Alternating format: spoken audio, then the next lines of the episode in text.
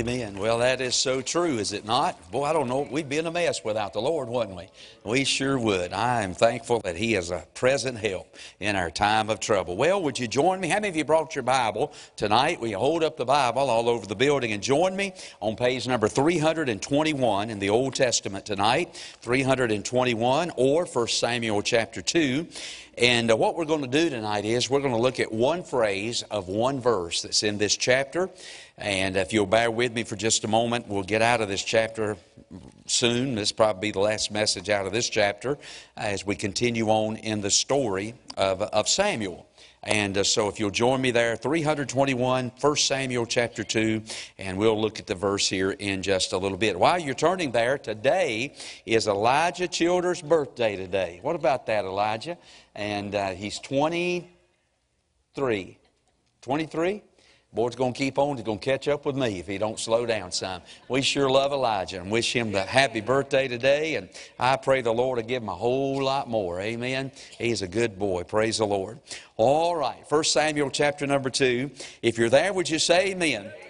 All right, let's do this. Why don't we have prayer? Let's do something out of the ordinary. Let's have prayer and then we'll jump right into this. All right, let's pray. Father, please bless the, the Bible, the Word of God tonight, and help us as we try to preach. And Lord, touch my mind and my thoughts and my body tonight and just give me what I need to be a blessing and a help to the people of God. Of course, Lord, you can just, uh, your Word is the blessing, and I pray you'd bless your Word and help us tonight, please, and just speak to us in this service. And I pray that maybe tonight somebody sitting right here or listening by radio or internet or however, whatever, God, that this, this, this promise that I want to read, this, this law, the law of God that I want to read here in just a moment, would just do a work in our heart and help us and encourage us, I pray, in Jesus' name, amen.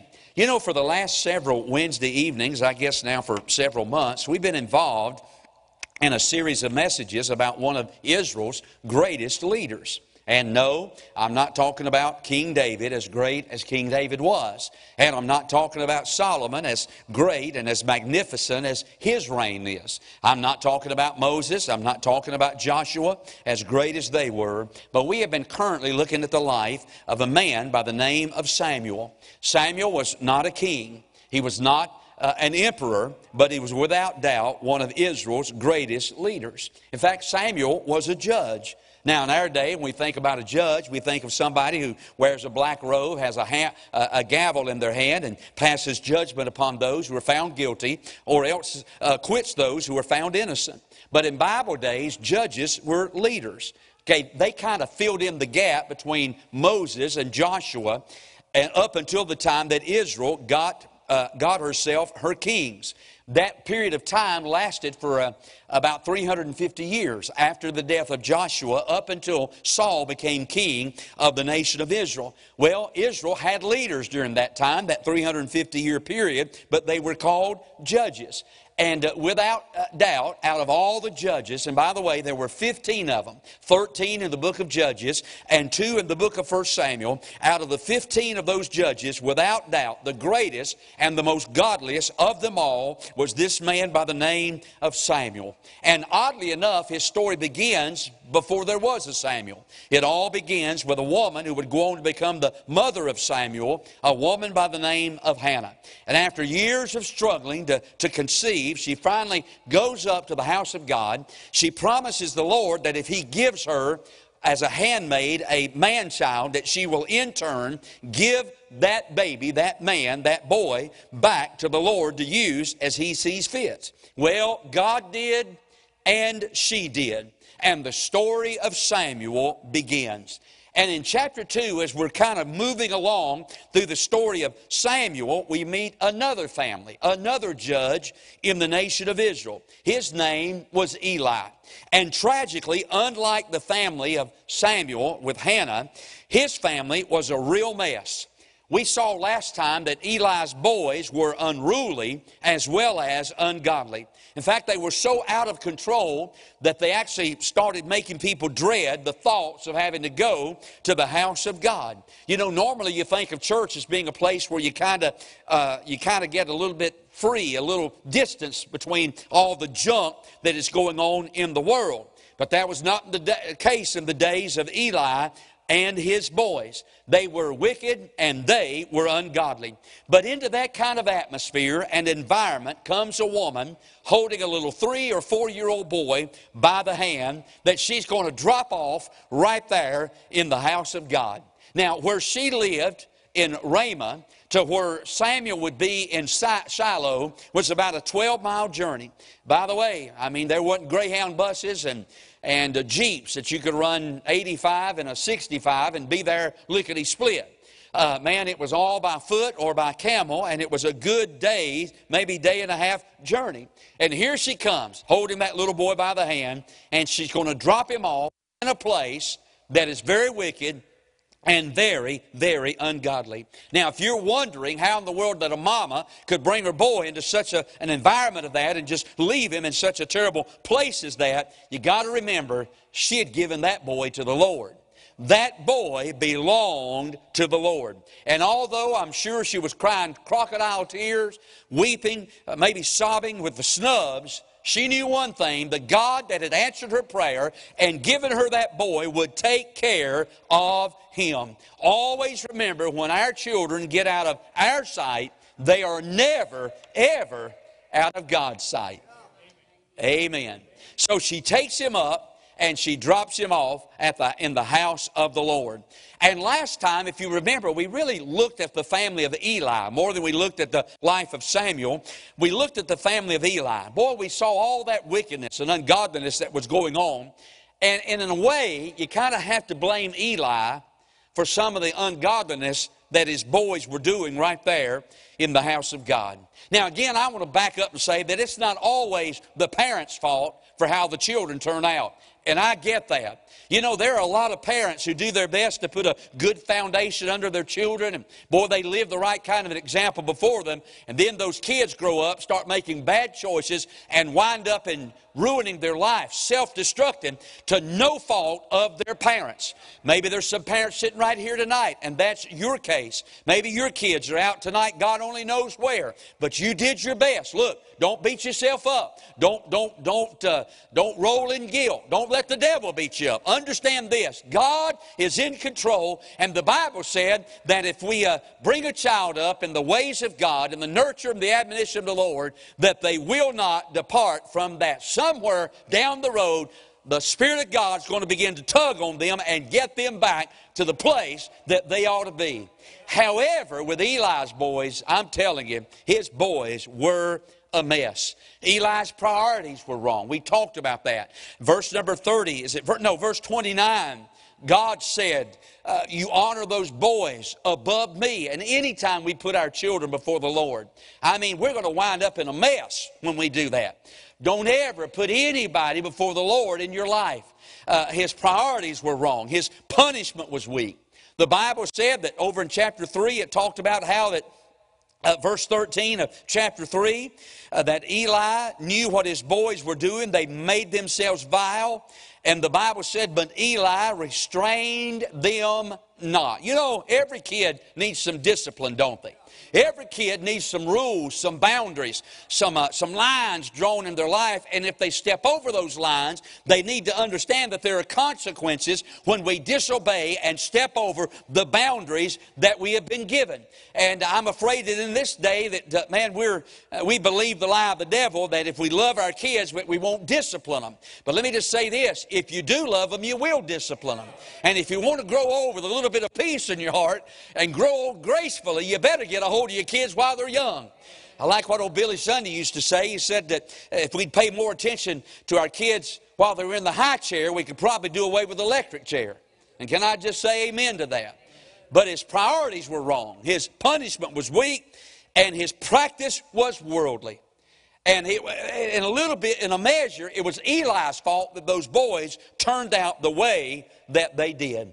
But here's what I want you to see tonight. Things got so bad in the family of Eli that God sent a nameless prophet to rebuke Eli for what was going on in his family. Now jump down, if you will, to 1 Samuel chapter 2, verse 27. And the Bible said there came a man of God unto Eli. So God sent a preacher by to rebuke this old pre- this other preacher because of what he was letting go on in his family. But what I want you to see tonight, and this is the message, is right in the midst of this rebuke, there is a great promise that God makes to us all. A great, great promise. You know our Bible is a book of promises, is it not? I've never counted them, but somebody once said that there are over 33,000 promises made in the Bible. Now, I don't know about that, but I do know about this. All the promises that are made in the Bible fall into one of two categories. You see, all the promises of the Bible is either a, an unconditional promise or it is a conditional promise. Every promise that God makes in the Bible falls into one of those two categories. Mark her down. It is either an unconditional promise. God said, I promise you this is going to happen, and there are no conditions attached. There's nothing that's got to be met to make this happen. I just promise you this is going to happen. That's an unconditional promise. You know, probably a, a good example of an unconditional promise would be this one right here. Look up on the screens. Hebrews chapter 13 and verse 5 I will never leave thee nor forsake thee. Now, there are no conditions that have to be met with that. Once you and I become a child of God, God just says, I just want to tell you, from here on out, you'll never ever be without me. I'll always, always be there for you. That is an unconditional promise. God, you don't have to worry about it. What's the old saying? Whether you're well, I hope I get this right. Whether you're, whether you're sitting in a clinic, struggling in a conflict, or standing in a cemetery, doesn't matter, doesn't matter. God's always going to be with you. I mean, that's an unconditional promise. I mean, don't worry about it. God's there somewhere. When you and I, and I haven't had to do this in a while, probably now that I'm talking about it, I'll have to do it maybe tomorrow night. But uh, I've never had to be rolled through the metal doors and back behind the metal doors into an operating room and have some kind of serious and major surgery. I've never had that done before. I've been with a lot of people who have had that done. I've been with families when a loved one was being taken off to surgery and, and uh, the guy rolling the bed, you know how they do that? The guy rolling the bed said, okay, as far as you can go, you have to say your goodbyes right here. But aren't you glad when the family, they can't go behind the metal door, but aren't you glad God's not constrained by the metal doors? No, sir. I mean, He's always there with us. I mean, when, in the blackest of midnight, in the, in the most difficult of storm, in the most difficult problems of our life, always remember God is right there. There's a verse back in 1 Kings 8, verse 12, that says, the, the Bible said this God hath said that He would dwell in the thick darkness. I don't care how dark the night may be, God is always going to be there with you. That is an unconditional promise. But then there are some promises in the Bible that are made to us that God says, okay, now I'm going to promise you this based upon the fact that you meet certain conditions. We call those conditional promises. For instance, here is a great promise, and we love this promise right here. It goes like this saith the Lord of hosts, if I will not open you the windows of heaven and pour you out a blessing, that there shall not be room enough to receive it. Now, we like that, don't you? I don't know all that God means by that, but I mean, I'm just thinking about this. God's going to open up the windows of heaven. He's going to pour out a blessing upon me that is so big, so massive, so mighty, that, uh, that uh, there's not even going to be enough room to receive it. Boy, I like that, don't you?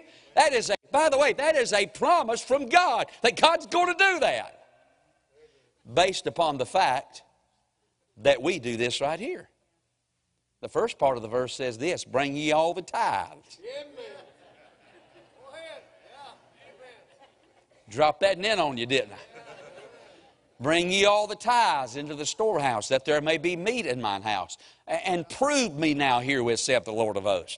You see, God said, I'm going to I'm to open the windows of heaven. I'm going to pour blessing out upon you that's so big you're not going to be able to receive it if you bring your tithe into the storehouse. That would be an example then of a conditional promise. Here's one just off the top of my head. Says this, I will heal their land. Let me, uh, boy, praise see my face.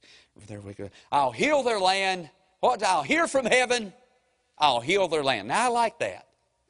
But the first part of that promise is if my people which are called by my name, will humble themselves and pray and seek my face and turn from their way. There again, that's a conditional promise. If, then. God said, if you will, I will. How many of y'all with me on that?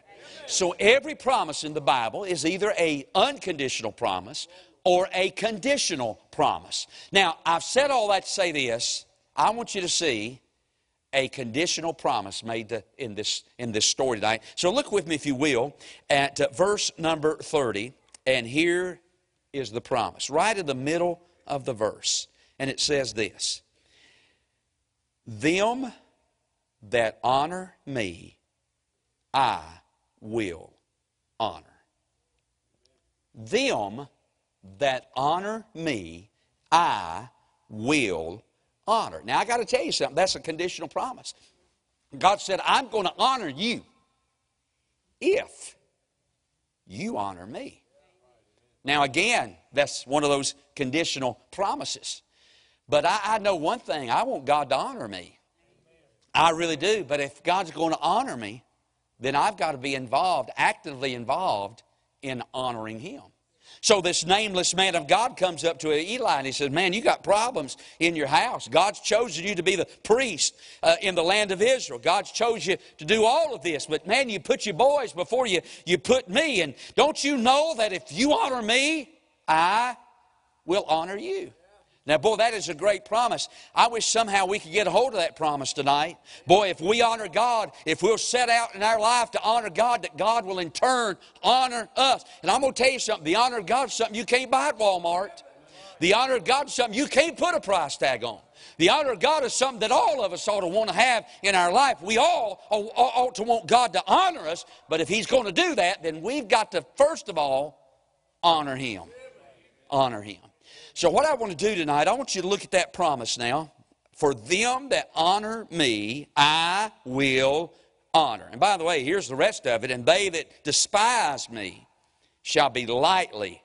Boy, I don't know all that's involved in that, but I don't like the sound of that. Do you? Being lightly esteemed by God. Boy, I don't like the sound of that. But I do like the sound of this. Them that honor me, I will honor. So here's what I want to do tonight. I want to take that promise I want to break it down for just a moment. Let's talk about it. First of all, let me talk a little bit of, in that promise, if you'll bear with me for just a moment. I want to talk about this what God desires. What God, what the Lord desires. Now, this whole promise is built around one word honor. You honor me, I will honor you. The word honor. Now, the one thing that I know is this God loves honor. God longs for honor. God looks for honor. But, but what does it mean? What does it mean when the Bible said that if you honor me, I'll honor you? What does it mean to honor God? Well, here's what I did. I looked into the thesaurus and I looked up some synonyms for the word honor. And, and if you honor something, here's what you do you recognize it, you celebrate it, you dignify it, you esteem it, you give attention to it, you, you exalt it, or you elevate it.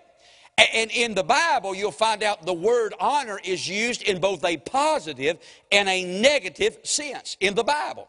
Sometimes the word honor is used in a negative sense. Sometimes the word honor is used in a positive sense. But when it's used in the negative sense, it, it means this it means to bring great heaviness or grief that word honor means that. You know, just as a, a wayward child brings great heaviness and grief to the heart of their parents, so a wayward child of God brings great heaviness and sorrow and grief to the heart of their heavenly Father.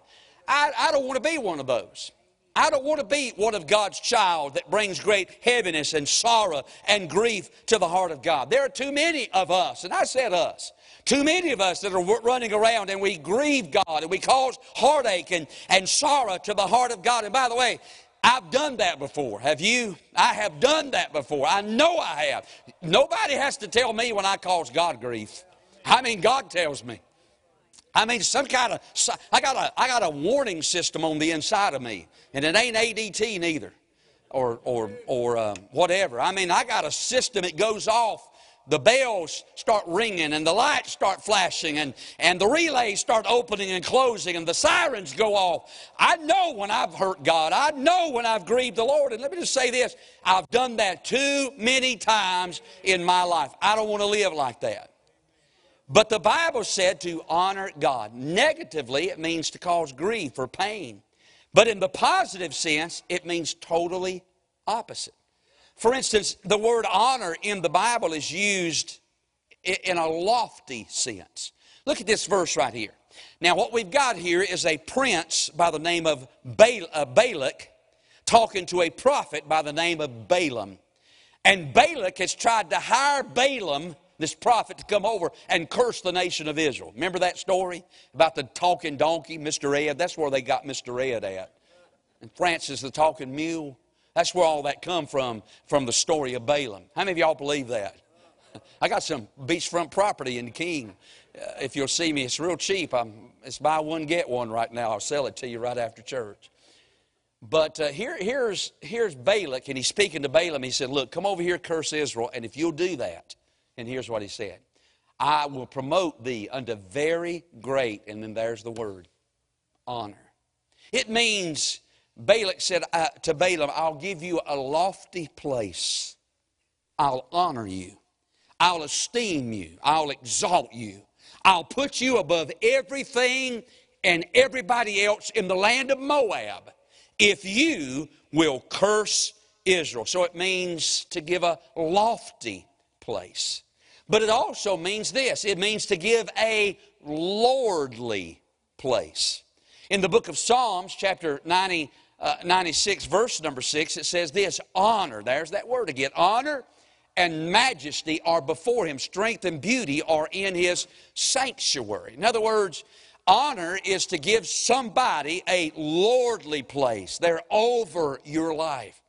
And I think putting those two things together, what we find is this when we give God honor, what we're doing is we're giving Him a lofty place and we're giving Him a lordly place in our lives. It means we esteem Him, we extol Him.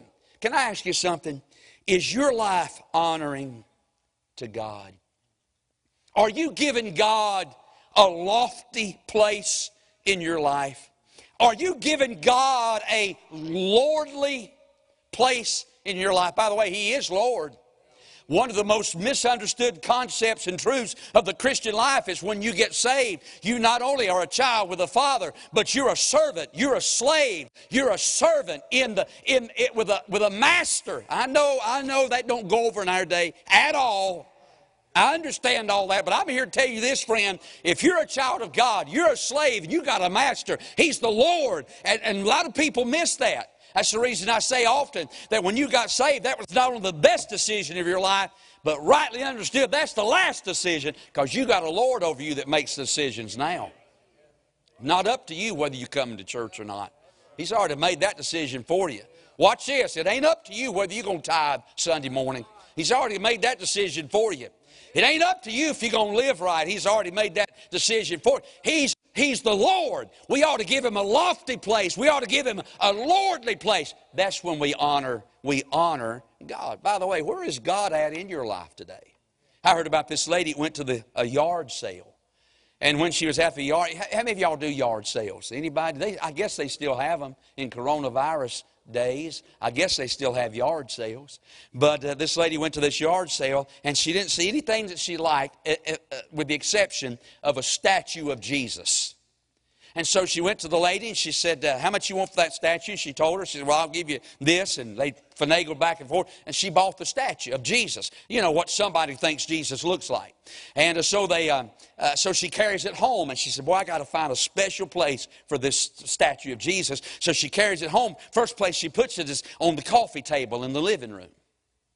She left it there a few days. She didn't like it. She picked it up. She moved it. She put it over the mantle in the in the in the den. Put it on the mantle there. And she left it there a few days. She didn't like it. Next day she took it in the kitchen. She put it up on the hutch. She put it up there and left it there a few days. And and uh, and then she took it out. She put it she put it out put it out in, in her bedroom on the dresser where she'd see it. And her little daughter was sitting there eating breakfast one morning. She got to noticing how that every few days that statue was here and there. And she just looked at her mama one morning while she was eating breakfast. She said, "Mama, where are you going to put Jesus at today?"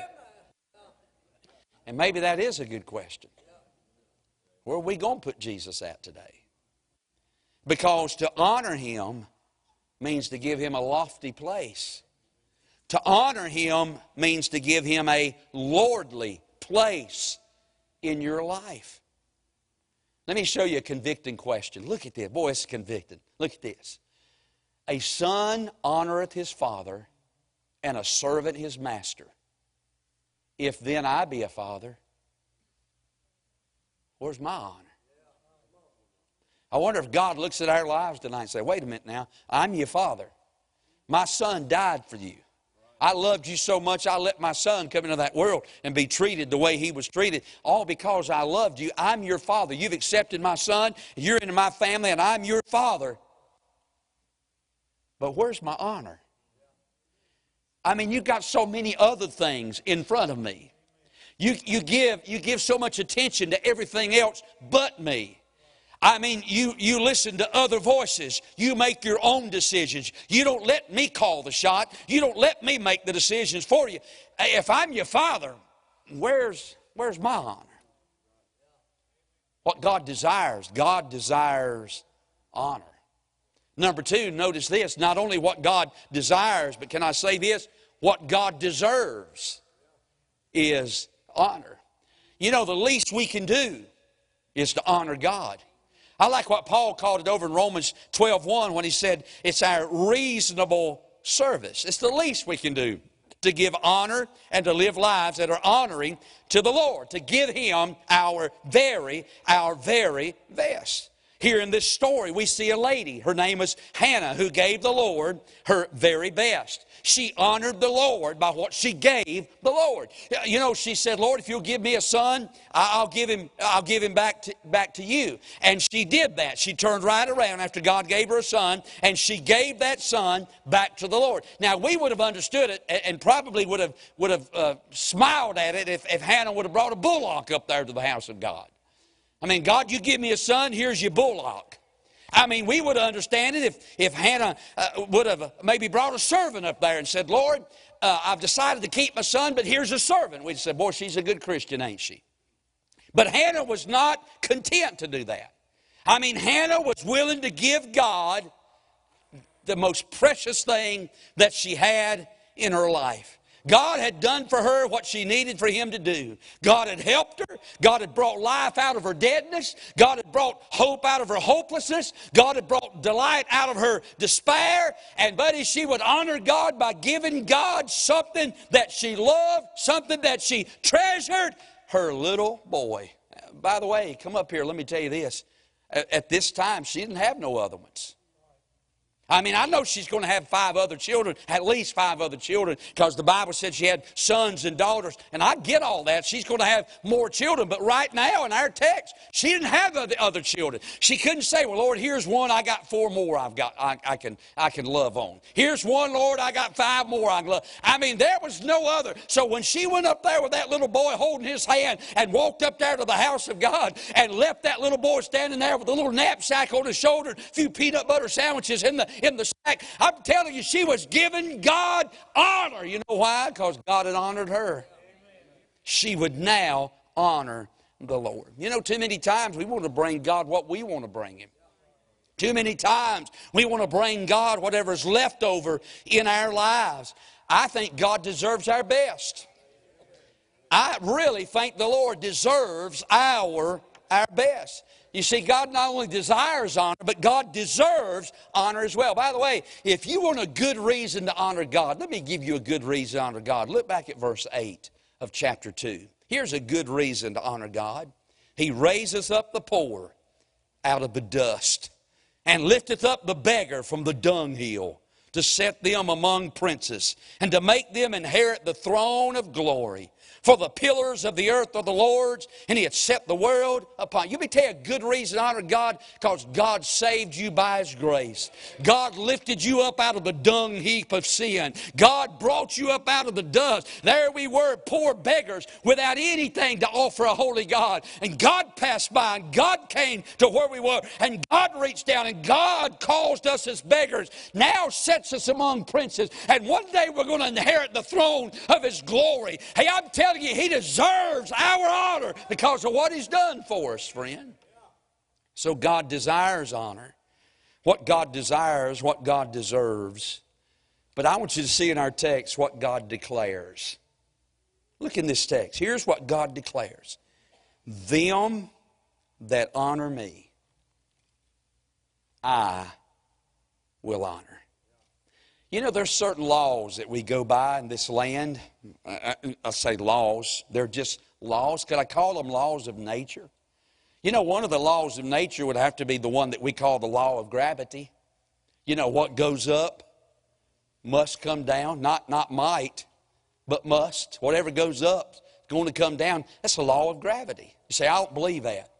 Well, here, why don't you do this then? Why don't you get in your car and drive downtown? And go into the Wachovia building. I don't even think it's even called that anymore. The Wachovia building downtown for many years was the second tallest building in the, in the whole state of North Carolina. It's 410 feet tall. It's kind of leaning. Have you ever noticed that? It's kind of leaning. Don't, don't get under it. It's 410 feet tall. It's got 29 stories to it. So if you don't believe in the law of gravity, won't you do this? Won't you go up there, get in the elevator and go up to the 29th floor, find you the nearest window, open it up, and step out? Because let me tell you what's going to happen. The law of gravity is going to take hold of you. You know, you may think you can fly, but the law of gravity is going to pull you down. That's a law. I mean, that's just going to happen. That's, that's the law of gravity. Can I tell you this? What we find here in verse 30 is the law of God. And the law of God simply says this you honor me, I'm going to I'm going to honor you. That's a promise. That is a law, a binding law of God. No money back guarantee needed. It'll come true each and every time God says, You honor me, you esteem me, you recognize me. You exalt me. God said, You, you uh, uh, give your attention to me. God said, You put me in that lofty, lordly place in your life. God said, I'm going to turn right around and I'm going to honor you. Now, I'm done, but I want you to look at this. Think with me about this. All throughout the Bible, we find this law at work. I mean, all throughout the Bible, people in the Bible that honored God boy, God turned around and honored them. I, I think about the story of Joseph in the Bible. Joseph honored God. When Potiphar's wife, I mean, after he'd been treated so bad, and then Potiphar's wife grabs him by the coat, starts trying to drag him off toward the bedroom, and he leaves his coat in her hand and runs out of the house. And, he, and, he, and over the next chapter, he said, How can I do this great wickedness and sin against God? You know what he was doing? He was honoring God. He said, Man, this is not right. This is not God's plan for my life. This is not God's will. I'm not about to do this. I'll run. I'll bear the reproach. I'll honor God. And he spent two full years in prison over a crime, for a crime that he did not commit. But he honored God. I mean, even while he's in prison, he's interpreting dreams, he's honoring God. And guess what happened? God turned around. And it isn't but just a chapter two over we find Joseph no longer in prison. He's out of those striped clothes. He's no longer got chains and a number on his back and chains around his feet. He's no longer got a chain, uh, you know, chains uh, uh, uh, dragging that ball and chain around. No, sir, he's riding in the chariot of Pharaoh in Egypt. And everybody, when he rides by, falls down and bows to Joseph. What happened? Joseph honored God. God honored Joseph. I, I think about Daniel. Daniel honored God. He wouldn't partake of the king's meat of which they ate or the wine of which they drank. He wouldn't do that. And the Bible said when he wouldn't do that, guess what? I mean, it just a few chapters over. Guess what? I mean, man, he's, he's the, he's the, there's three vice presidents over the land of, of, uh, of Persia, and he's the number one vice president over the whole land of Persia. Guess what? He honored God. God honored him. I mean, you stop and think about it. All through the Bible, those kind of stories are found throughout the Bible. Somebody esteemed, exalted. Somebody put God in a lofty place, in a lordly place over their life, and God turned around and, buddy, God honored them. God lifted them up. God exalted. By the way, the greatest example is the Lord Jesus Himself. He came into this world, and on one occasion, Jesus said this I do always those things which please my Father. Jesus said, While I've been down here for 33 years, I've honored the Lord. You say, Yeah, but preacher, he got killed for it. You're right, but he rose again the third day. And the Bible said that God gave him a name above every name. And at the name of Jesus, every knee's going to bow and every tongue's going to. What happened? Jesus honored God, and God honored Jesus. And I'm just trying to tell you tonight God is no respecter of persons. And if we, in our life, if we'll become actively engaged in honoring God, you say, Preacher, I, I, I, I need something tonight. I don't know. Maybe you're sitting here and you say, Boy, I just, I need something. Well, why don't you quit looking for what you need and get involved in honoring God and let God give you what you need and honor you? Amen. The old saying is stop looking for the right person, just be the right person, and the right person will come looking for you. Honor God. If our churches would get back to that place, honoring God, lifting Him up, exalting Him, extolling Him, giving Him the lofty place, the lordly place, if we'd get involved in that, I wonder what God would do for us. Amen. So, whatever you need tonight, claim that promise. God, I'm going to set my life. The compass of my life is going to be with the needle pointing towards you. I am going to honor you. You need a new job, honor God. You say, Preacher, my finances stink, honor God. You say, Preacher, my life's a mess, honor God. You say, Preacher, I need this, honor God. Whatever you need. Hey, if we'll just get actively engaged in honoring Him, God said, I'll turn it around and I'll honor you. That's a promise. How many of y'all believe that promise? That is a promise from God. You say, I, I want, I need this, I, I want that, whatever. Honor God, and God will honor you. Can I have an amen? Hannah honored the Lord, God honored Hannah. And that's just the way it's going to be. So if we're going to, and by the way, look at verse 30. The end result of that as well is true as well. They that despise me. Look in the Bible at those who despise God. I couldn't help but think when I read that promise, I thought about old Herod over in Acts chapter 12 when he set himself up to be God. Boy, did God lightly esteem him. You say, what happened? God opened him up and the maggots came out.